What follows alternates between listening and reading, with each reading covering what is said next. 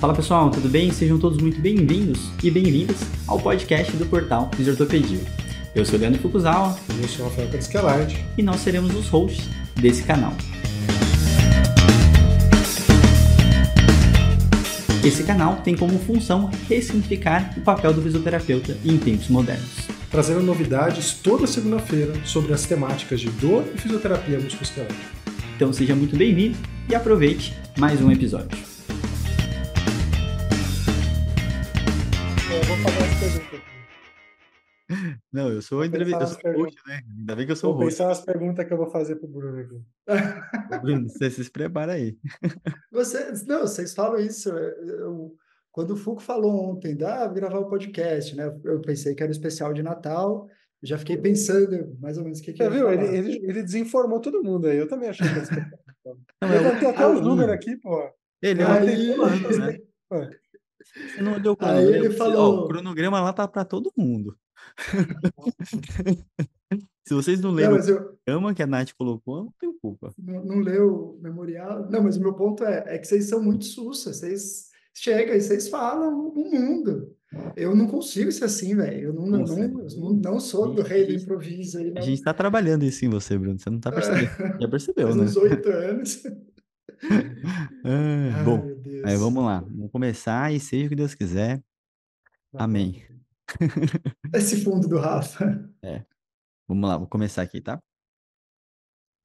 Nossa, faz tempo que eu não gravo podcast, tô até esqueci o que, que eu É, falo. destreinado. né? É Destreinado. Vamos lá. Fala pessoal, sejam bem-vindos a mais um podcast, o último desse ano do Fisiortopedia, para a gente conversar um pouquinho. Hoje a gente trouxe, né, os nossos hosts, aquela conversa de casa, né? Então vai ser bem bacana a gente conversar de algumas coisas diferentes, né? Já que a gente já teve nossa estreia da nossa pós de esporte, atividade física, está sendo um sucesso, né? Estamos gravando hoje, um dia depois do segundo encontro ao vivo que o pessoal teve, tá bem bacana em relação a, a diversos aspectos, os temas, os professores, né? Então, movimento super interessante. Então, decidimos falar sobre fatores psicossociais no esporte, né? Então, um tema que ah, a gente já conversou de algumas outras formas, né? Mas eu acho que falar especificamente nos atletas e como esses fatores podem interferir na lesão, performance, dor e afins, eu acho que é bem interessante, né? E hoje estamos aqui com Rafael Crasicalite, tudo bom com você? Tudo bem, eu tava até com saudade de falar meu nome, né? Rafa, eu tinha até esquecido o nome dele completo. É, eu tinha esquecido por um momento. Tudo jóia, tudo jóia. Eu acho que a gente podia até aproveitar a oportunidade aqui e falar, de- deixar o Bruno contar um pouco, né, como está sendo a experiência, ele está acompanhando os encontros ao vivo. Eu acho que é legal trazer um pouco das experiências do pessoal, né, dos temas que foram abordados, né, para quem está nos ouvindo aí também poder ficar inteirado. Então, estamos vendo que hoje Bruno e Rafa estão juntos, a gente conseguiu desfazer a briga deles, eles aparecem juntos novamente. Não é que você fica falando, né, desinformando as pessoas, aí pessoas não, isso dá ibope, as pessoas gostam de briga. É o Ah. espírito natalino esse, né? É, agora você tem que-. Exato. Bruno, seja muito bem-vindo e já aproveita e responda a pergunta do Rafa. Fala, gente, tudo bem? Boa tarde, boa noite, bom dia, boa madrugada. Agora eu escuto podcast de madrugada agora, né? Fico o João fazendo, tentando eliminar. Qual fato paternal aí? É, exatamente, exatamente. Aí eu ponho um podcast lá no fonezinho, eu acabo muitas vezes dormindo e o João fica acordado. Ele deve estar gostando, né, do- dos podcasts. É, mas é sempre um prazer estar aqui com vocês e valeu mais uma vez a oportunidade. Faz tempo também que eu não participo de podcast. Verdade. E, né? Mas é sempre muito bom estar com vocês e, e conversar sobre diferentes assuntos. É, respondendo, né, o que o Rafa falou da pós, ontem realmente a gente fez nosso segundo encontro, então a gente teve nada mais, nada menos que o Gustavo Nakaoka e o Fábio Dominski, e ontem o assunto, ele inicialmente era para a gente falar mais sobre princípios do treinamento dentro de um contexto clínico, né?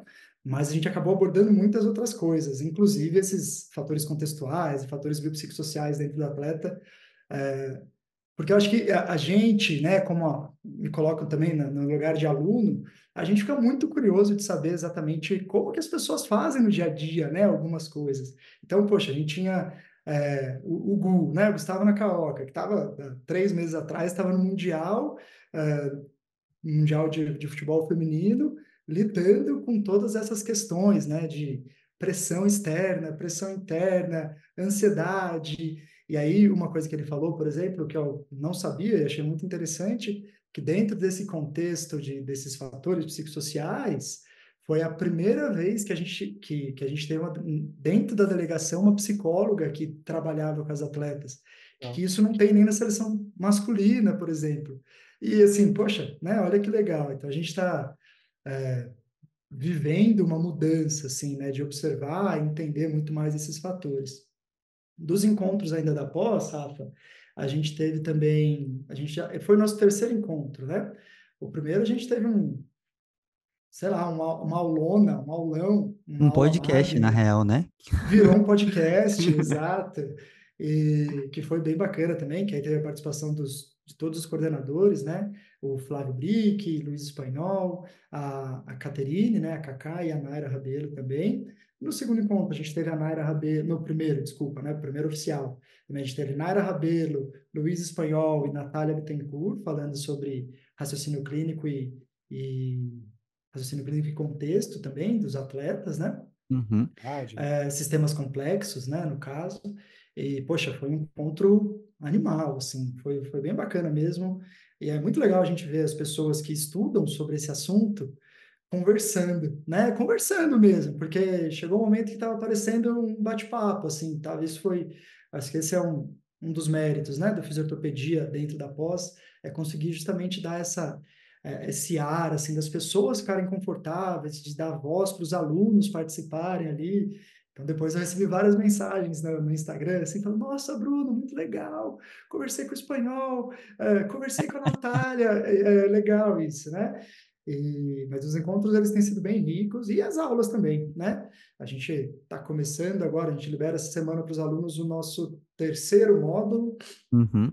módulo 3, que é o módulo de biomecânica, e até vi que tem um spoiler no YouTube, né, de algumas aulas de biomecânica, tem a aula do Scatone, putz, aquela aula, é, eu, eu assisti ela falando assim, nossa, a gente podia enquadrar, arrumar um jeito de enquadrar uma aula, assim, né, toda a elegância do Scatone, é, enfim, eu tô, dá para perceber que eu tô gostando muito da pós, né, de, de participar do, do, do da, da, parte de, de ajudar na, na organização toda e, e acaba que eu tenho que acompanhar todas as aulas e, poxa, está sendo muito legal, está sendo um aprendizado e eu tenho certeza que os alunos também estão curtindo muito. A gente tem tido bons feedbacks até então e, e acho que é isso, assim, tá bem, tá bem legal. A fisioterapia está fazendo um bom trabalho. Muito bom, muito bom. E a gente agradece você, né, Bruno? Você é um cara que está por trás e ajudando aí a organizar tudo, né? Fazendo acontecer. É, Tentando não atrapalhar muito, né? E eu acho que a, a tua fala até em relação ao que já teve, né, com o próximo módulo, eu acho que é um pouco dessa junção, né, de fatores biológicos, biomecânicos, e a gente juntar com os fatores psicossociais, né? Então, a gente entende que esses fatores estão muito presentes, a gente muito pouco treinado, e aí acho que tem um grande equívoco na literatura em relação à, literatura não, na real, não só literatura, mas do clínico, onde enxerga o atleta muito como essa pessoa, do, da pessoa física, né? Falando de todas as variáveis e não conseguindo somar sempre. Então, a dificuldade de somar essas variáveis dentro de uma rotina que você vê muito movimento, você vê muita carga, muita exigência física, sempre é difícil de entender como eu, fisioterapeuta, consigo abordar, né? Então, numa questão de, de em pouco tempo entender como aquilo pode influenciar ou não, eu acho que é uma, uma das grandes questões. Esse final de semana dei aula sobre o assunto, né, de dor no esporte, e aí eu fiquei bastante focado em alguns exemplos que são relacionados à dor no esporte, né, mas como a gente aborda muita crença, por exemplo, dor aguda, né, como já tem uhum. equívocos em relação a fatores psicossociais mais a dor crônica, a gente sabe que isso não é verdade propriamente dita, né, então eu dei um exemplo que eu acho que é bacana, como ah, uma, uma, uma amiga minha tinha luxa, teve uma instabilidade do ombro, né? Então, literalmente, ele teve a sensação de sair do lugar e voltou, e teve dois episódios seguidos, né? Então, quando você pensa nisso, fala assim, bom, instabilidade de ombro é uma coisa muito mecânica, então a gente tem que pensar em movimento. Mas ela tinha um show que ela queria e ia fazer em duas semanas. Então, pensando nisso, o que, que eu consigo fazer em duas semanas, né? Então, a primeira questão que eu preciso pensar é como eu mantenho a segurança da pessoa dentro do que ela vai fazer. Então, para ela era um show muito importante, né? Era um, um, um, e você via claramente que ela queria e ia fazer, independente do que eu falasse. E aí, nesse momento, entender que o atleta tem essa motivação diferente e você tem tempos diferentes de como você vai lidar. É óbvio que eu não vou falar que a gente vai acelerar a cicatrização para que em duas semanas tudo aconteça. Então, o grande foco desse, dessa parte da reabilitação é o trabalho de crença, né? E aí uma parte importante, ela estava e estava tentando fazer esse processo de aceleração, e aí ela tentou fazer, fez ventosa, né? Fez ozônio, e ela naquela questão de imediatismo, né? E, e tentando entender o que, que dava certo, pensando exclusivamente óbvio, na, na, na limitação que, o, que, que a pessoa, como paciente, tem, de preciso aliviar essa dor. E se eu aliviar essa dor, isso vai acontecer. E ela não entende quais uh, momentos de, de risco ela pode ter, né? Então, a ideia e esse, essa parte de educação, ela vem forte, e aí, claramente, essas conversas que eu venho tendo com várias pessoas, e até durante a filmagem da Germana eu comentei com ela, que eu quero montar uma aula sobre educação em dor no esporte, né? Ou estratégias educacionais no esporte porque eu acho que é um lugar que falta e a gente não tem intervenções de estratégias educacionais para diversas questões, né? É, e aí, voltando para o caso clínico, o trabalho focado é conscientização, e essa conscientização tem com mostrar quais são os possíveis uh, deletérios que ela pode ter se ela só for, né? E ao mesmo tempo eu trabalhar a mecânica do movimento para gerar segurança não é necessariamente para gerar uma estabilidade, né? Então, entender quais momentos da coreografia, por exemplo, ela tinha de risco para aquele ombro poder luxar novamente, né? Então, você começa a analisar o movimento, você começa a tentar deixar o máximo de, de segurança, né?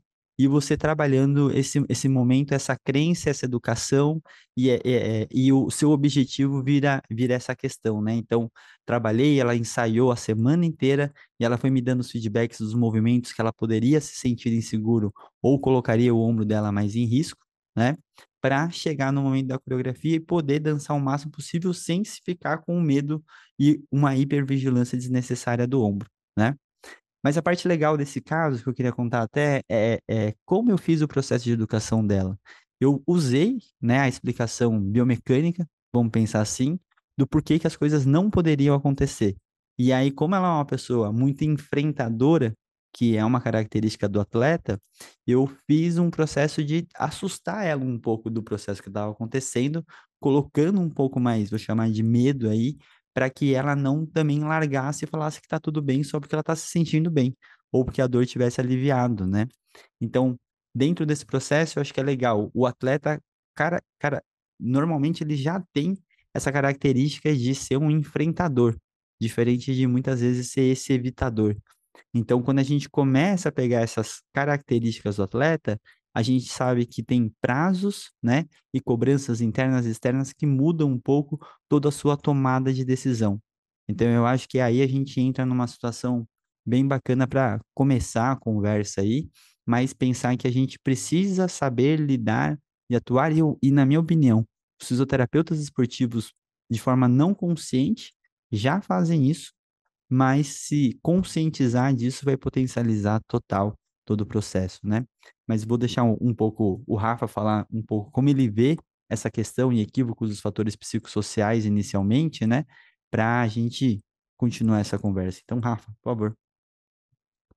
Eu acho que é interessante porque se vocês olharem a própria né, o, o, próprio statement do IOC, né, do Comitê Olímpico Internacional para lidar com a dor no esporte, Lá de 2019, a gente estava no Congresso Mundial de Dor lá quando lançou esse statement. É, ele traz algumas coisas interessantes. Né? Ele traz que, mesmo na dor aguda relacionada ao esporte, a gente tem que olhar para fatores psicossociais. Uhum. É, mas ele traz uma figura que é a dor, na medida que ela vai entrando num período que eles chamam de subaguda, é, ou vira crônica, o, o profissional tem que olhar cada vez menos, na verdade, para fatores físicos, né, e olhar para fatores é, psicossociais, avaliar fatores psicossociais e o foco começa a migrar para funcionalidade. É, isso é interessante, né? De novo, isso está no statement de como lidar com a dor no atleta do próprio Comitê Olímpico Internacional. Mas mesmo assim, tangibilizar o que é olhar para fatores psicossociais no esporte, eu acho que é uma coisa difícil, né? Porque eu acho que existe uma crença em um profissional que lida com o esporte, que o esporte, por ter uma demanda física maior, obrigatoriamente vai ter fatores ou uma rede de determinantes biomecânica uhum. mais forte. Sim. Mas não é o que a literatura tem falado e mostrado necessariamente, né? É, então, sim, dentro, pensando em complexidade, né, existe, existem fatores biomecânicos, fatores biológicos que são relevantes é, em queixas agudas, queixas crônicas, mas cada vez mais, quando a gente olha, parece que eles sozinhos não são suficientes para explicar o desenvolvimento de episódio de dor, por exemplo, aguda não traumática, não são suficientes para explicar um processo de cronificação, né? não são suficientes para explicar dores recorrentes ou queixas recorrentes que vão se sucedendo, né? O paciente tem surtos e remissões de uma queixa. E eu acho que, assim, olhar para fatores psicossociais, ah, no, no paper que a gente, eu escrevi com o Felipe Reis, né, que era Desafios da, do Manejo da Dor, a gente levanta algumas coisas que são interessantes que acho que servem para o esporte, é, e é desafio para o manejo da dor no esporte. Eu acho que no esporte, no caso, tem alguns desafios que são relevantes, né? O primeiro deles, talvez, é que tem essa crença, de novo, como eu já falei, as pessoas tendem a dar mais importância a fatores biológicos porque entendem que já que o esporte tem uma demanda física maior, logo esses fatores são mais relevantes e, e explicam as queixas, né, e, e, e, os quadros. Um outro fator é que se sabe muito pouco sobre olhar para mecanismo de dor no esporte. É, a gente tem critérios para avaliar mecanismos de dor, mas isso especificamente no esporte é uma coisa um pouco mais confusa, assim. E também a gente tem uma dificuldade muito grande, né? Tem vários editoriais que têm trazido algumas lacunas de conhecimento. Então, a gente mesmo publicou um editorial sobre dor aguda não traumática no esporte. Né? Não necessariamente a gente tem que entender que essa dor é relacionada a um trauma, uma sobrecarga tecidual especificamente. Fatores uhum. podem influenciar nisso. É, tem um editorial muito legal lá que traz a diferença de dor no esporte, dor relacionada ao esporte e lesão relacionada ao esporte, né? No uhum. sentido de lesão tecidual. É, é, e aí eu acho que para a gente poder discutir a influência de fatores psicossociais, é importante entender que quanto mais a gente colocar uma lupa na estrutura, se eu estiver falando de um entorse agudo de tornozelo, por exemplo, onde eu tenho uma lesão de uma estrutura, eu vou ter um processo né, biológico, como a sensibilização periférica, que está por trás ali da manutenção da queixa, e a história natural é o fator determinante, talvez esses fatores que a gente está discutindo sejam pouco relevantes para a gente falar da resolutividade daquela queixa. Eles podem ser relevantes para, diante daquela queixa, falar do sofrimento, da incapacidade ou da chance desse paciente, por exemplo, virar né, um, uma pessoa que não vai voltar tão bem para a atividade esportiva ou que vai ter novos, novos entorses de tornozelo. Mas quanto mais você afasta essa lupa de uma lesão e começa a entender né, a definição de lesão que o próprio IOC traz, de novo, né, lesão não como alteração estrutural, mas como uma queixa, como uma alteração da performance, como a necessidade de buscar profissionais de saúde. Quanto mais você tira essa lupa sobre o que é a dor, né, o que é a queixa, né, é, mais você vai perceber, talvez, essa malha de complexidade, esses fatores, essa rede de determinantes, começa a ser mais influenciada por fatores relacionados ao estilo de vida, fatores relacionados à parte psicossocial. Então é interessante porque a gente sempre vai poder usar exemplos anedóticos para jogar para um extremo ou para o outro, né? Mas no final das contas, eu acho que o importante é entender que, assim como uma shortrite de joelho no idoso, vai ter influências biológicas e em muitos casos vai ter várias influências psicossociais de estilo de vida, a questão no esporte também pode ter mais ou menos influência desses fatores, mas eles sempre vão existir. É, eu acho que, de novo, na média, o que o IOC traz para a gente é isso, né? Uhum. Quanto mais a gente vai falando de uma queixa crônica, maior tem que ser o nosso olhar justamente para esses fatores e não tanto para aqueles fatores, talvez, que a gente sempre olhou. Então, acho que é interessante essa olhar, porque eu acho que a gente vive uns, uns momentos de extremismo, né? Não é 8 nem 80, uhum. assim, não é nem, poxa, é só o tecido e, o, e a biomecânica e vamos esquecer todo o resto, mas também a gente não pode olhar só para esses fatores e esquecer que parte da, né, dos fatores que podem estar associados com a queixa, uma tendinopatia, por exemplo, vão estar relacionados à carga, vão estar relacionados a fatores relacionados ao treino, sobrecarga e por aí vai. Perfeito. E eu acho que é um pouco dessa questão, né, da, da dicotomia que não pode acontecer, que mesmo numa estratégia, né, de disposição do atleta, né, a um exercício, alguma atividade, alguma função específica, o, o entendimento dele sobre o que está acontecendo no corpo dele vai ser sempre essencial. Então, você pode fazer essa, essa exposição e deixar uma mensagem que seja seguro, ou você pode fazer essa exposição e deixar uma mensagem de maior perigo ainda, né? Então, depende... Exato, que é o famoso nocebo, né? Então, dependendo da forma que você coloca, e eu tenho batido bastante nessa tecla, né? Como a gente fala tanto de movimento e sempre relacionado a, mas pode se machucar. E aí a gente tira essa lupa do tipo, tá, mas e todos os benefícios e o estresse, como que eu coloco essa mensagem de uma forma positiva, né? Porque eu acho que na, na abordagem, no geral, no atleta, tem, tem muito que passar sempre essa, essa confiança, né? E lembrar, confiança no atleta, ele é um cara que sempre precisa disso, né? Para ele estar tá performando, para ele ter segurança, como que ele vai lidar com isso, né? Mas vamos escutar um pouco o Bruno aí também, um pouco das perspectivas de como ele tem visto essas questões psicossociais, né? E o Bruno é o cara que vai dar aula sobre esse assunto aqui na, na nossa pós também. Então, Bruno, já aquece os motores aí. É verdade. É, acho que tem vários pontos assim que eu acho que são muito impactantes, né, no nosso no nosso dia a dia e na acho que na fala de vocês fica muito claro assim. Vou reforçar. O Rafa já falou, o Fuco já falou mas não é, é, acho que a gente passa por esse processo, né? Eu acho que até é um processo, um entendimento da gente ao longo do, do curso da história mesmo, né? Antes a gente só olhava para esses fatores, né? Para fatores biológicos, e agora que a gente está começando a entender e falar um pouco mais desses outros aspectos. Então, o que a gente, o primeiro ponto que acho que a gente precisa deixar bem, bem claro mesmo é que a gente não está falando que a biologia que se lasque, né? Muito pelo contrário, a gente também precisa ter dela, e óbvio, a gente vai continuar acompanhando, né? Mas é, se, a hora que a gente vai saindo, olhando mais de. Eu tenho uma. Tem aquela imagem do elefante, né? Que cada um acaba olhando o elefante quando está muito perto dele, um enxerga uma, uma corda, o outro enxerga uma pedra, o outro enxerga só um chifre, e a hora que você vai dando uns passinhos para trás, você começa a ver a peça como um todo, né? Uhum. E dentro dessa, dessa nossa visão também, eu acho que é interessante a gente observar que a gente sempre falou que o atleta é uma máquina, né? Por uhum. exemplo. E, e isso acho que acaba entrando nessa, né, nesse outro tipo de mensagem um tanto quanto perigosa. Porque se ele é uma máquina, ele, eu, como fisioterapeuta, eu vou, só vou fazer um ajuste ali nele e, e ele vai performar para sempre aqui, naquele jeito, né? Vai, vai sempre só melhorar a partir do que eu fizer nele. E ele não é uma máquina.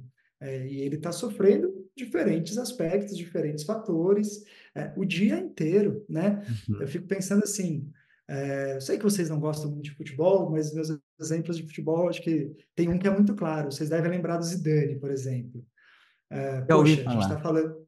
Já ouviu falar? É, jogador aí. É o cara que dá a cabeçada, e... se eu sei. É, lá, exatamente isso. É, então você imagina, a gente está colocando bom, os grandes jogadores da história aí, se a gente for para os franceses, talvez, é, com certeza ele vai estar ali nos top 10, e no top 10 do mundo ele deve estar também da história. E aí, no, no ápice da carreira dele, né, numa segunda final, que ele tinha tudo para levantar um título, não sei o que, não sei o que lá, ele, cara que sempre aparentemente foi muito pacato, foi e deu uma cabeçada no outro. Então, assim, você imagina, né? É, ah, é só uma cabeçada, daí todo mundo fala, ah, é porque o cara xingou a mãe.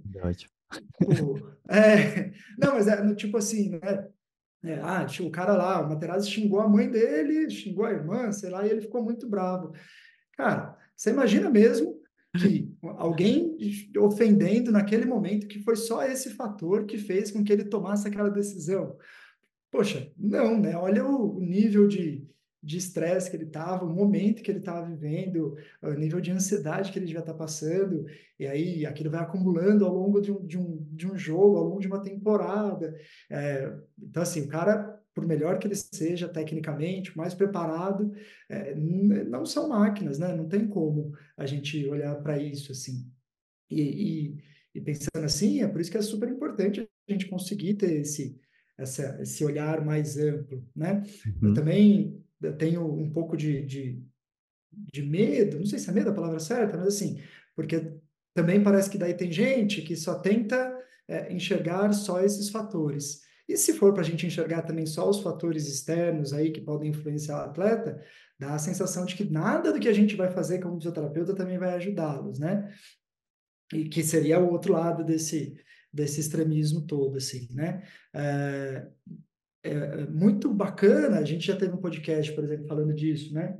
A gente considerar que a, o próprio atleta tem voz dentro de todo o processo, seja no processo de adaptação, no processo uhum. de performance, né? E eu acho que esse caso que você estava falando aí da, da sua atleta, né, Foco, da sua dançarina, é, tem muito a ver com isso mesmo, né? Porque duas semanas você não conseguiu gerar quase estímulos é, teciduais uhum. proporcionais para que gerasse uma, uma sensação de, de, estabilidade. Mas você conseguiu gerar estímulos é, em outros fatores que, que mostrou para ela, que gerou para ela essa confiança, né? Uhum. E isso no esporte é o que a gente mais acaba fazendo, eu acho. Porque dependendo do momento que você está na temporada, dentro de algum campeonato, é, você tem mais amanhã. Amanhã é o jogo mais importante. E aí você vai falar para o atleta, ah, não, acho que esse tipo de lesão você não vai conseguir jogar. Ok, isso vai acontecer algumas vezes. É, mas o atleta mesmo, nesse perfil de enfrentamento, nessa condição de, de querer sempre mostrar mais, ele também vai entender que o que ele fala ali vai ter o poder, e às vezes isso que vai ser mais determinante para a gente é, determinar se ele está ou não apto a fazer alguma coisa, se ele está ou não apto a jogar naquele dia, né? Uhum. Se ele não uhum. vai atrapalhar todo o contexto, né? Se ele não vai mais atrapalhar o time do que ajudar. Então, assim, né? Olha a, a quantidade de coisa que a gente tira a partir desses fatores, né? É, de todos esses, esses aspectos envolvidos né? É, eu achei interessante, vou pegar de pano de fundo uma, um, um, assunto que a gente já conversou em alguns outros momentos, mas é, o que eu acho que é o mais completo para a gente falar dessa junção. Então, se a gente pegar a reconstrução do ligamento cruzado anterior, por exemplo, ele é um ótimo é, exemplo de como que a gente pode traçar assuntos que vão sempre estar em paralelo, vou pensar assim. Então, imagine que a pessoa machucou. A primeira coisa que a pessoa vai tentar entender é o que, que vai acontecer. Então, ela precisa entender um pouco dessa questão de prognóstico, o impacto, toda a repercussão. E aí a gente já começa a lidar com, com esse atleta desde esse momento que eu tenho que passar essa mensagem para entender o tempo de afastamento que ele vai ter, que já começa a repercutir diretamente no, na reabilitação. E aí a questão pré-operatória, que é extremamente importante e, e, quando a gente consegue é maravilhoso, né? A gente começa a fazer um trabalho com ele que tem a questão física de preparar o corpo dele da melhor forma possível para a cirurgia acontecer bem, mas ele tem um processo informativo que a gente precisa fazer com ele para tranquilizar até você alinhar as expectativas com ele. Então, isso é um trabalho psicossocial bacana que a gente pode pensar, né? Então, ele não sabe quando que ele vai poder é, voltar a, a, a, ter um contato com o esporte que ele faz, ele não sabe qual é o período que ele vai ter que ficar afastado, ele acha também que o período de afastamento, às vezes, não vai ter é, nada relacionado à modalidade, e é o inverso, você tem que colocar isso, né? E aí, todo momento, e o que acontece com as cirurgias e os riscos futuros, ele é essa parte que a gente pode falar de estratégias educacionais para você fazer um processo educativo com o seu atleta. E aí, depois que a pessoa operou, tem aquele momento, né, uma fase mais aguda, e aí você tem toda a fase inicial de você ganhar de novo a segurança, onde ele vai sentir a repercussão real do, da fase aguda, onde dificuldade de andar, dobrar joelho, todas essas questões, mas são a gente precisa, ao mesmo tempo que está fazendo todo o trabalho físico, né, de ganho de amplitude, força e toda a fisiologia, tem um trabalho também psicológico, porque vai ser nove meses, no mínimo, que vai ter muita oscilação para diversas questões. Uhum. Então, essa proximidade, esse laço, essa aliança que você tem, você sabe que você acaba sempre virando amigo de, de, do, das, do, dos LCAs, né? Porque ele vai passar muito tempo com você. ele não passa pouco tempo, né?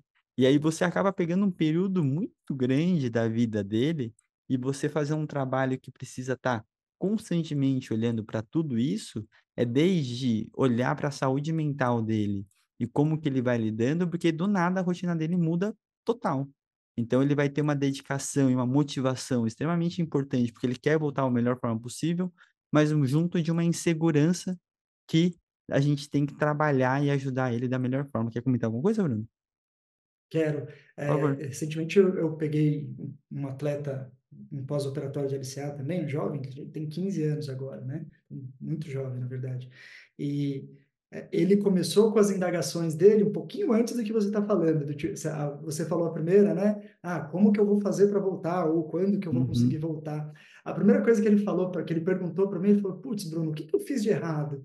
Né? Uhum. Né? Então, eu acho que essa é uma nova geração de atleta que, que tem um, uma forma de preparo, né? uma forma de cuidado que, que essa pergunta a gente vai ter que ouvir mais vezes, provavelmente. Né? O que, que eu estava... Uhum. Poxa, eu estava fazendo tudo certinho e mesmo assim eu machuquei. Esse uhum. é um, uhum. um, primeiro ponto. É, isso foi uma coisa que a gente estava discutindo ontem, inclusive, na aula da pós, né? Que uma das, das estratégias que eu gosto de fazer para minimizar essa ansiedade, né? É, é, lógico, a gente sabe, é, e eu acho que é legal expor isso para o atleta, né? O tempo é longo, né? Não vai ter como a gente escapar dessa, desse tempo mais longo juntos aqui. É normal a gente ter oscilações. Tem momento que você vai estar super afim, você vai estar super disposto, mas ali, ó, daqui um tempo, quando você vai estar prestes a voltar a correr, por exemplo, você vai estar super animado.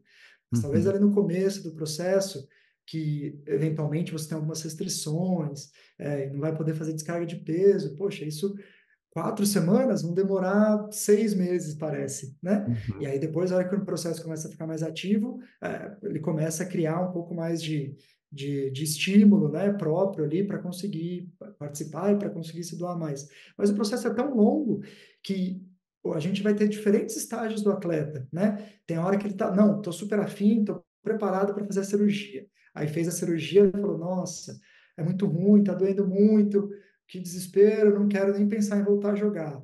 A hora que ele começa a perceber alguns ganhos, ele fala: Bom, não, tô voltando, daqui a pouco eu tô voando, daqui a pouco eu. Teve o primeiro contato com a bola, já era, né? Aí fala. É, é, quando volta a correr, para mim o perigo é, é quando volta, a, a, quando tem, tem capacidade de correr, né? Porque daí uhum. já se sente muito mais confortável e já se sente preparado, né? Só que, sei lá, tem mais cinco meses pela frente, né? Tem bastante tempo ainda.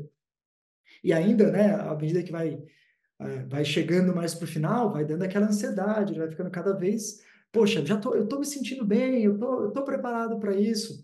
E aí entra uma outra coisa que a gente precisa lançar mão, né, que a gente precisa ter próximo da gente, que é como que a gente vai tentar, além de segurar o atleta, não só por segurar, né, mas como que a gente vai conseguir mostrar para ele é, o, o, o, que, que a gente está observando que ele não está apto para voltar, né? Uhum. Entender que Beleza, o tempo é um critério importante quando a gente pensa no retorno do LCA, mas que a gente tem vários outros critérios, né? E dentro desses fatores, a gente tem uma, para o LCA, pelo menos, a gente tem uma escala bem construída, bem validada aí, tem tradução em português, né? Que é o, o de retorno, preparo psicológico, né? De pós-lesão LCA, ou ACL é, RSI, né? Se não me engano.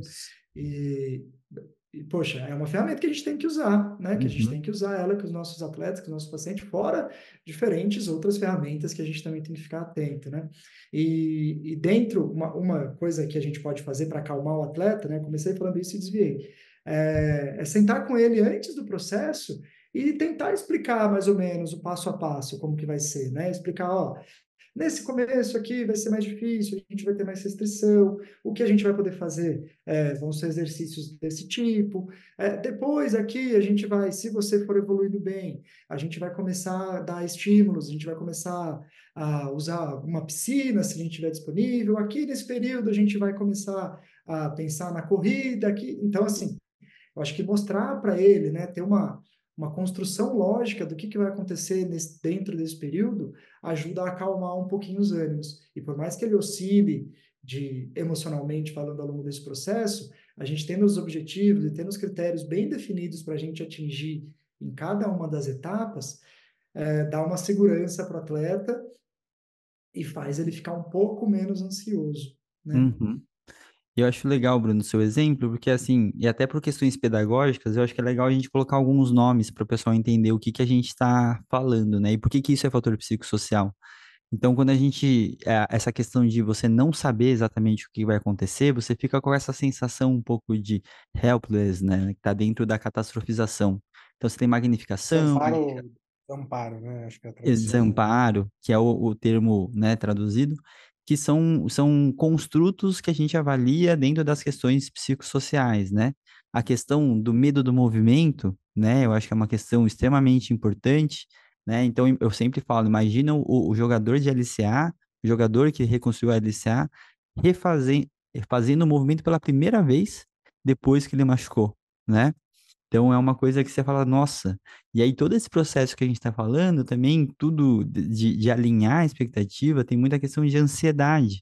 Só que não é aquela ansiedade como uma doença mental, é a ansiedade de, de um timing das coisas acontecerem, de, de, de um, uma ansiedade até mais positiva, né? Que pode facilitar um outro construto que é o coping, que é o enfrentamento, né? Que é o cara pode ter, né, esse, esse enfrentamento positivo e excessivo, que às vezes pode ser ruim também, né? Porque o cara quer que é seu tigrão, ou ele pode ter uma evitação e aí às vezes tem um, um, um, outro outra questão. E a variável que você falou do teu do teu paciente, né, acho que a, a guilt, né, a culpa, que é uma variável também muito importante, é a sensação de ter feito algo errado, ele se, se culpa mesmo, né? Então a gente vê bastante isso na, na literatura. E uma variável mais específica, que é o, o da, no esporte, seria o medo de relesão.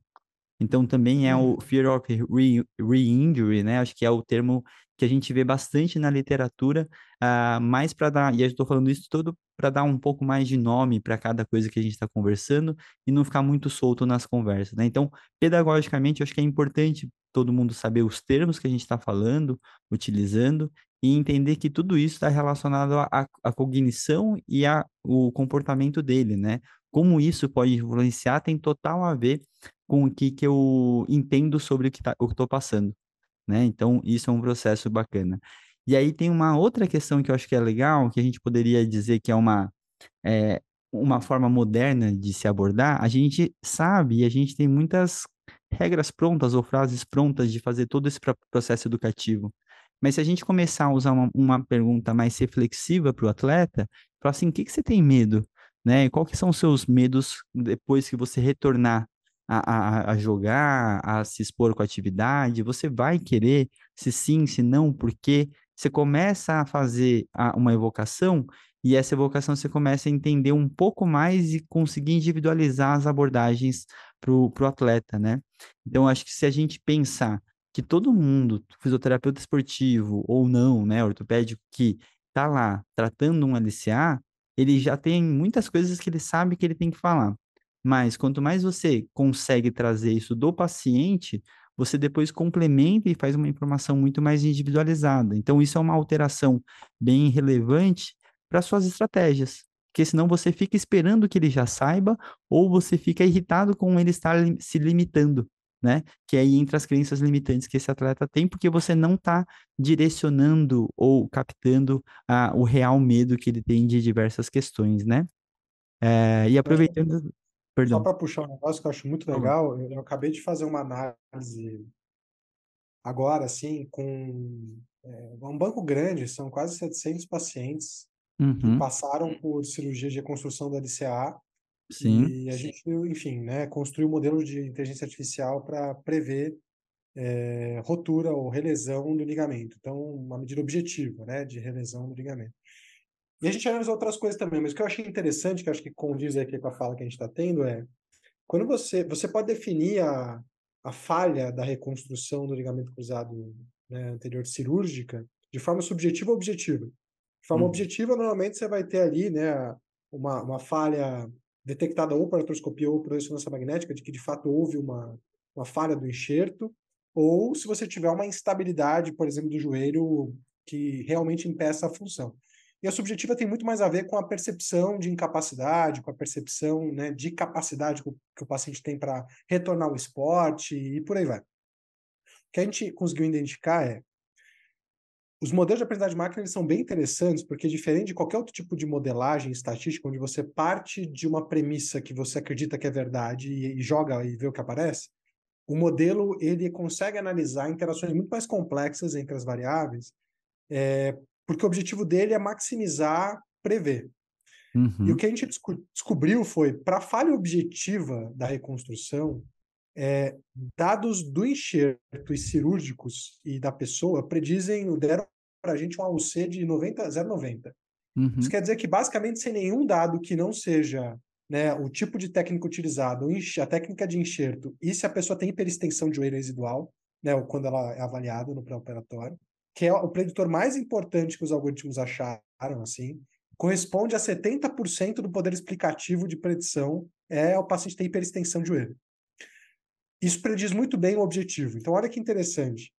Quando você olha para realmente falha do, da reconstrução, do enxerto, é, me parece, pelo que a gente está encontrando nesse estudo, com bastante gente, acho que é um dos maiores que a gente tem, vai publicar sobre isso na literatura, de tamanho amostral, dados estritamente biológicos da estrutura predizem muito bem isso.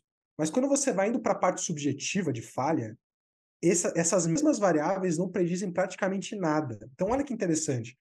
Quando a gente está lá fazendo a reabilitação de NCA, muitas vezes a gente está, o profissional está na cabeça pensando só na estrutura do enxerto e na qualidade que esse enxerto vai ter né, para permitir a função.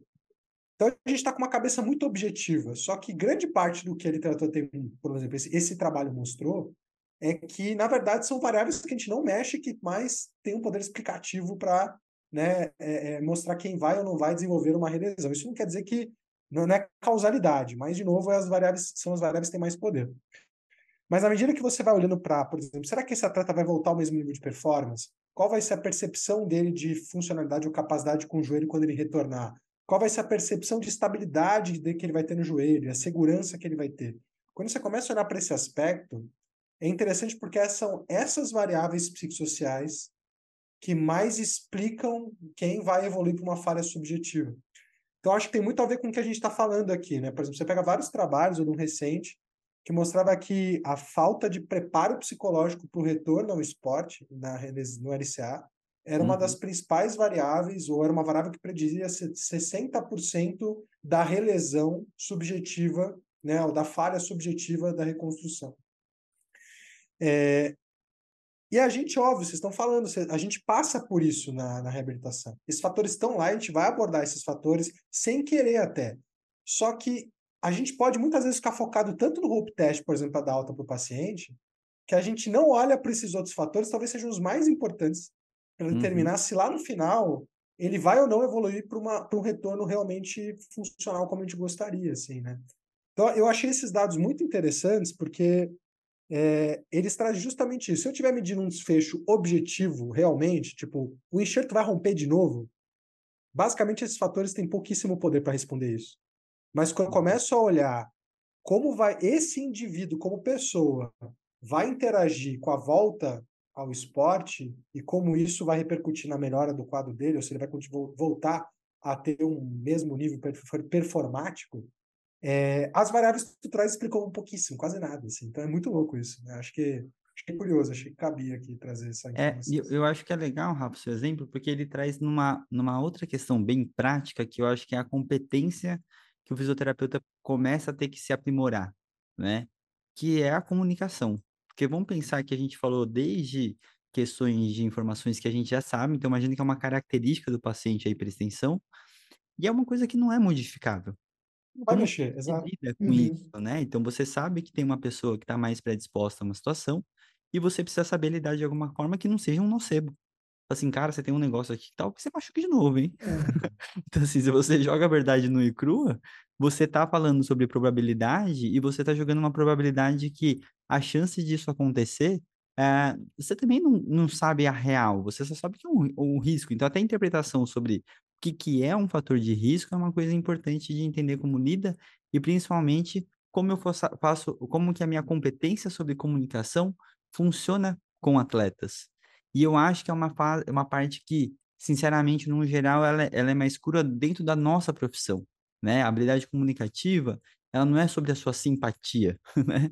Não é sobre o seu, o quão legal você é com o seu paciente, e sim você conseguir ter uma comunicação efetiva e qualificada para desfechos específicos. Então, você consegue direcionar a sua conversa para onde precisa acontecer, né? Então, é um momento que eu consigo. Então, cara, se você não tem e aí eu acho que é isso, né? Você tem nove meses de, de, de tratamento e você tem que usar essa sua aliança, essa sua intimidade que você cria para conseguir evocar detalhes mais detalhados, né? Para literalmente ser mais uhum. pontual na sua reabilitação. E eu acho isso extremamente importante, né? Porque, uh, voltando até um pouquinho na questão de ferramentas, que o Bruno falou de uma, também tem uma outra que eu vou até deixar aqui no link desse episódio, que eu acho que ela é bacana, que a gente fez o trabalho de validação uh, lá na Santa Casa, que foi o mestrado do Vitor, né, que é um questionário chamado FAC, mas ele, aquela questão de pesquisa, né, ele foi publicado pelo grupo da Uninove, lá o CID, que é um de fatores psicossociais para atletas, né, uh, e ele tinha um objetivo específico so, sobre, sobre retorno, né, e afins, mas ele é um para ver fatores psicossociais. E aí, quando a gente começa a ver as perguntas, são legais, porque começa a ver o quanto que a pessoa se preocupa e a diferença se você está falando de um esporte coletivo ou um esporte individual. Então, você começa a ir para variáveis de o quanto ele entende a própria a, a percepção dele da importância dele e a ausência dele para a modalidade. Então, isso é um puta fator psicossocial quando a gente fala de esporte, né? Essa questão coletiva ou uh, de como que você lida. Então, são, é importante exemplificar bem para a gente conseguir ampliar o escopo do que, que a gente está falando. Então, acredito que o trabalho que tenha inicial, para quem não está muito familiarizado, é o processo de reconhecimento das variáveis, né? Entender que a gente, independente de consciente ou não, já se aborda, mas você pode pegar, dar nome e potencializar o que você está fazendo, ou você vai fazer toda hora igual, né? Então não vai servir para todo mundo o que você está fazendo, né? Então lidar com essa particularidade do atleta é a grande questão que tem muito a ver com o um podcast que a gente gravou com a Caroline Boylan, né? Em relação à perspectiva do atleta, na aula, na pós-esporte a gente também colocou uma aula disso, que é minha, e eu acho que a ideia é realmente conseguir falar com o atleta para a reabilitação dele acontecer, ao invés de ter tantas informações prontas ou só viver por uma, uma questão social, né? Porque pensa assim, o atleta, ele é um cara que sempre vai viver baseado e se espelhando em outros atletas e o histórico que acontece com, com seus pares. E aquilo vai construindo a informação dele sobre saúde. Qual lesão que é grave, qual não é. E cada modalidade tem uma característica muito diferente, uma percepção diferente, né? E aí você vai entendendo que essa crença dele é moldada por coisas específicas. Falar com um corredor sem falar sobre tênis, pisada e afins, você já está falhando é, horrorosamente. Alongamento, você sabe que ele tem essa crença, né? Só que você pode pegar essa informação e menosprezar, achando que ele está falando besteira porque a literatura não traz, ou você pode conversar sobre para tentar entender por pormenores e gerar um aspecto maior de segurança para essa pessoa entender o quanto que ele precisa se preocupar, né? Então eu acho que isso é importante, porque a, as crenças populares de cada modalidade elas sempre vão acontecer, né? Então eu acho que isso vem bem bacana, né? É, um pode falar, Brunão. É, não, e eu acho que dentro desse aspecto de comunicação, a gente tem duas grandes referências de, em termos de estudo que também mostram os aspectos de comunicação, assim, pensando mais dentro de ambientes esportivos, né? Uhum. Aí você está falando de uma comunicação nossa com o paciente, mas acho que é interessante também a gente notar que o poder da comunicação entre departamentos de saúde com o atleta também podem influenciar tanto na quantidade quanto na severidade das lesões, né? E até mesmo o perfil da comissão técnica, isso pode influenciar também, né? Então, uhum. uma comissão técnica mais autoritária, que dá menos espaço para o atleta ter voz, é, apresenta índices de lesões mais severos, por exemplo. Né? A gente tem dois estudos, tem um que é da, até pesquei ele aqui, da, da Sports Medicine, que foi publicado esse ano, né, que é do, de futebol feminino, que fala desse uhum. aspecto de comunicação, e, e, tem um que é mais que é mais clássico, né, que é do Ian Ekstrom, do uhum. grupo da FIFA, né, que fala exatamente da a qualidade de comunicação entre a equipe médica e os treinadores é, tem um impacto muito grande na quantidade de lesão e nos, na, na, na, severidade das lesões, né? Uhum. Eu acho que é importante a gente entender isso, porque a gente também tem que entender como que a gente, é, dentro desse contexto esportivo, mais nichado, né, obviamente, mas como que a gente, dentro desse contexto, também vai conseguir se comunicar bem entre as partes, né? E como que isso é falho para a gente. A gente é, é difícil a gente conseguir se impor e é difícil a gente conseguir é, expressar exatamente o que, que a gente precisa expressar e o que, que a gente acha que está acontecendo naquela, naquele contexto, né? Até porque você tem uma questão, normalmente uma questão hierárquica, e aí você, a, a, nossa voz nem sempre vai ser ouvida. A gente percebe uma mudança nisso, isso cada vez tem tido é, tem tido mais poder, e, e mas a gente está no processo também, né? no processo de mudança desses aspectos comunicativos. Até porque a gente está aprendendo isso, né? A gente está aprendendo que se comunicar é, é, igual você falou, né? Não é só ser legal. É, então, a gente está aprendendo a lidar com isso e a, acredito que o futuro vai mostrar coisas, estudos mais robustos sobre esse assunto também, né? Perfeito. E eu, eu tenho um exemplo legal que você falou do, do Ian Extras, né? Que ele publicou um agora em novembro de 2023, falando sobre a relação, né, direta das lesões discotibiais com a comissão técnica. Então, as mudanças da comissão em si interferem diretamente com as lesões de, específicas de posterior de coxa, né? Então, tem uma questão de adaptação de treino, estilo de treino e ao mesmo tempo do comando, de toda a adaptação cognitiva, acho que de interação de equipe médica, né? Então, acho bem bacana da gente pensar nisso como do mesmo jeito que eu sei que tem isso para a saúde do trabalhador, também tem para a saúde do, do, do, atleta, que é, se eu mexo a camada superior, né, isso influencia diretamente em questões relacionadas a várias lesões. Então, é, é, é, é bacana olhar por essa perspectiva esse estudo fala da mudança dentro das comissões, né? Mudança do médico, mudança do treinador, mudança da equipe de físio, é, de várias preciso. Ele chama de Head Staff né? Members, né? Então, acho que seria essa comissão técnica como um todo, né? É, é exatamente. Desde o... Ele, ele coloca é, dentro do artigo até mudança do chefe médico, do treinador, de uhum. preparador físico, de todo mundo, assim. É bem, é. bem bacana mesmo. Então são fatores bem amplos que todo mundo que não tem como ignorar, né? Você pode aceitar ou não, mas eles vão existir, né? E eles podem, é, se, quanto mais a gente conseguir olhar para isso, mais domínio e mais, uh, mais segurança, acho que mais direcionado vai ser todo o papel do fisioterapeuta na reabilitação, né? Uh, e aí, a gente está nos momentos finais aqui do podcast, aproveitar e pedir uma perspectiva, né, do que, que vocês acham que precisa, qual que seria esse passo para o fisioterapeuta melhorar esse olhar para os aspectos psicossociais, principalmente dentro do ambiente esportivo, né? Então, entender até em questões de intervenções, né, se o que, que muda, não muda, se precisa mudar, ou se é só uma mentalidade nossa como um todo. Então, é, Rafa, por favor, começa aí para a gente entender o que, que, que a gente pode fazer para mudar esse cenário, né?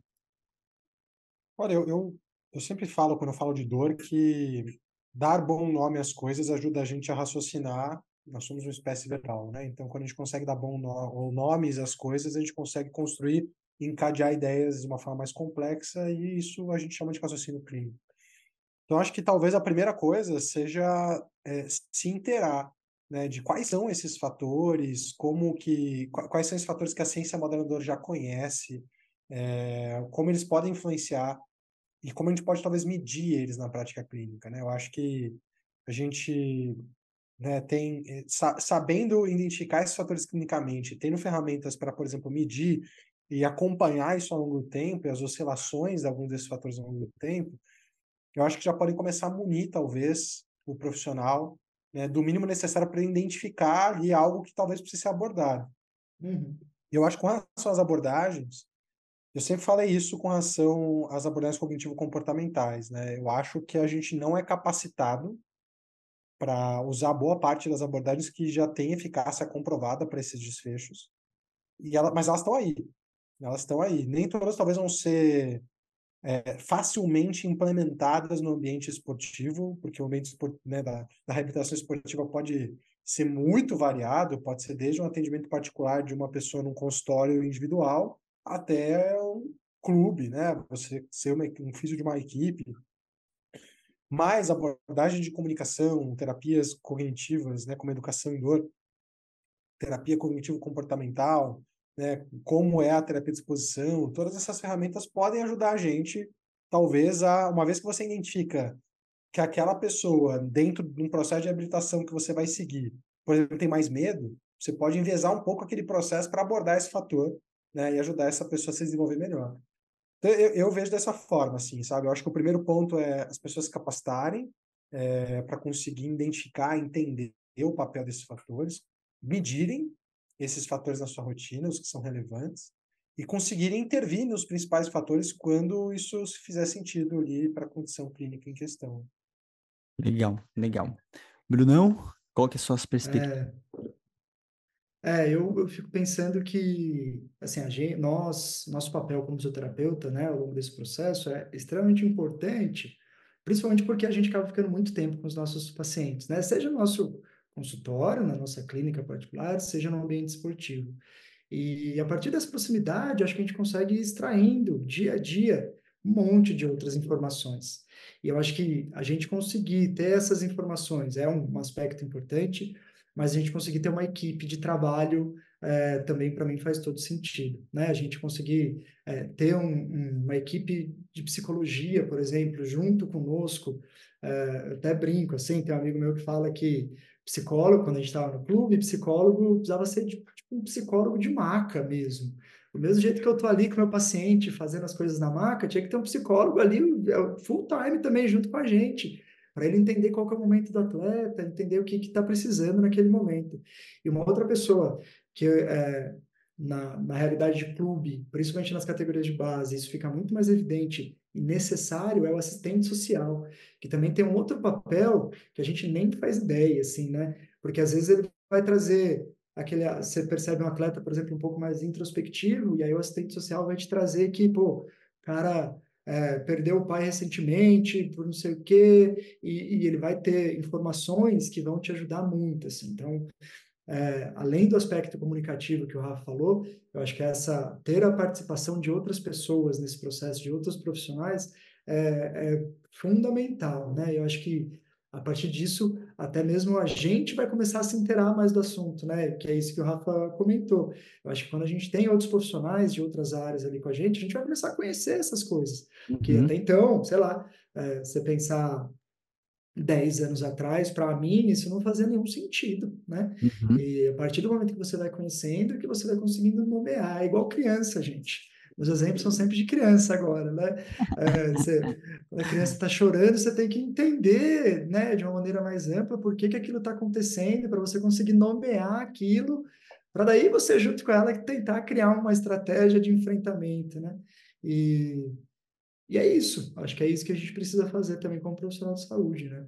Legal, legal. Bom, aproveitando a fala dos dois, né, eu acho que tem essa grande questão da, da interdisciplinaridade, da multi, né, para um discurso ser um pouco mais alinhado entre toda a equipe, mas eu acho que também tem a questão que a gente sempre puxa do, uh, por mais que tenham profissionais específicos, o profissional multidimensional, para mim, é o grande futuro, não importa em qual área que a gente vai falar, né? Então, eu preciso entender e ser esse profissional multidimensional, não quer dizer que eu vou tratar tudo, mas eu preciso saber minimamente reconhecer né? Uhum. Reconhecer, entender como que tudo tem se influenciado e vai facilitando todo o processo até de um encaminhamento ou de um trabalho em conjunto, né? Então não é fazer pelo outro profissional e sim conseguir ter essa partilha e caso, como muitas vezes você, como fisioterapeuta, você vai ser o único profissional da saúde, né? Acontece e muito. Ele, é, ele teoricamente é o profissional mais óbvio que se, que se tem na beira da, da maca ou na reabilitação como um todo, né? Então, entender dentro desses recursos que você pode ser esse, esse ponto e essa referência de saúde. E, como o Rafa falou, acho que monitorar, entender esse monitoramento, como que isso pode acontecer, é, é, e principalmente de forma longitudinal, e também como lidar com todos esses dados são essenciais, né? Fechando com um uhum. exemplo, né? A gente fez uma época um, um monitoramento de alguns uh, atletas e o fato de colocar fatores como estresse, ansiedade, qualidade de sono e afins, fez com que eles percebessem que eles estavam dando notas altas por um período grande e entender que aquilo estava interferindo total na rotina deles, né? Então, eu, nossa, eu comecei a perceber que toda vez minha nota era alta e eu nem tinha me tocado em relação a isso, né? Então, é um processo perceptual, assim, de quase que independência. Então, o simples fato de registrar faz ele perceber que ele está lidando com aquilo num alto nível em outras situações, né? Então, eu acho que tem muita coisa aí para a gente fazer. Eu acho que tem muita coisa, eu vou chamar de mastigada, porque como a gente já entende bastante isso na dor musculoesquelética, na dor crônica e afins, transferir para o esporte é uma questão de, de adaptação mínima em diversas situações. Então, não é tudo do, do novo, do zero. São uhum, ajustes que você vai fazer, tanto de intervenção e entendimento, que teoricamente muito mais fácil do que ter que começar e, e, e rascunhar do zero, né? Mas acho que é isso, temos um episódio, nosso último episódio útil do, do ano, vou dizer assim, né? A gente vai ter mais um que seria nosso, será nosso especial de Natal, né? Normalmente ele é um pouco mais informal, mas acho que ficou um, uma conversa bem bacana aí pra gente falar de um assunto que é pouco falado no geral e a gente com certeza vai ter evoluções nos próximos anos, uh, porque a, a, fisioterapia esportiva, né, no geral, está olhando cada vez mais para isso, e a ideia é aprender a, a, a, somar fatores, não é excluir, né? Então a gente não está excluindo os fatores biológicos, e sim somando os fatores psicossociais aos biológicos e entender essa interação dinâmica, nada mais é do que a, a definição do modelo biopsicossocial, né? Mas acho que é isso, gente. Rafa, muito obrigado pela presença. Bruno, muito obrigado pela presença. Obrigado por não brigarem aqui ao vivo, né? Acho que isso foi importante na saúde da relação. Natal, né? É, Exato. Natal, é o clima, clima natalino, é, né? É clima natalino. Queria agradecer a Natalina também, né? Valeu, Natalina. Mas é isso, gente. Acho que é, é isso. Muito obrigado aí por, pela companhia, né? Todo esse ano. Ano que vem, com certeza, vem muito mais. E acho que é isso. Rafa, mensagens finais, depois Brunão. Gente, a gente ainda vai fazer a retrospectiva, né? Então, é verdade, né? Então depois a gente dá tchau, é verdade. É, minha mensagem final é semana que vem a gente vai falar sobre a retrospectiva de 2023. Rafa vai ganhar uma semaninha para pensar no que vai falar. É, pô, deixa eu pensar, deixa eu me preparar. Pô, então eu vou encerrar o episódio. Pessoal, Não, pera, eu, eu, eu volto. Lógico que volta, é o episódio de Natal e todos os posts. Ai, pai amado. Então, então vai que vai. Eu ia dar Feliz Natal, então deixa Não, ainda não, ainda não. Então é, é isso, pessoal. Nos vemos no episódio especial de Natal. Um, um bom final de ano para vocês. Termina o que tem que terminar e depois a gente se conversa aí. Mas é isso. Não esqueçam de curtir, compartilhar, manda para todo mundo e até a próxima. Valeu. Valeu, gente.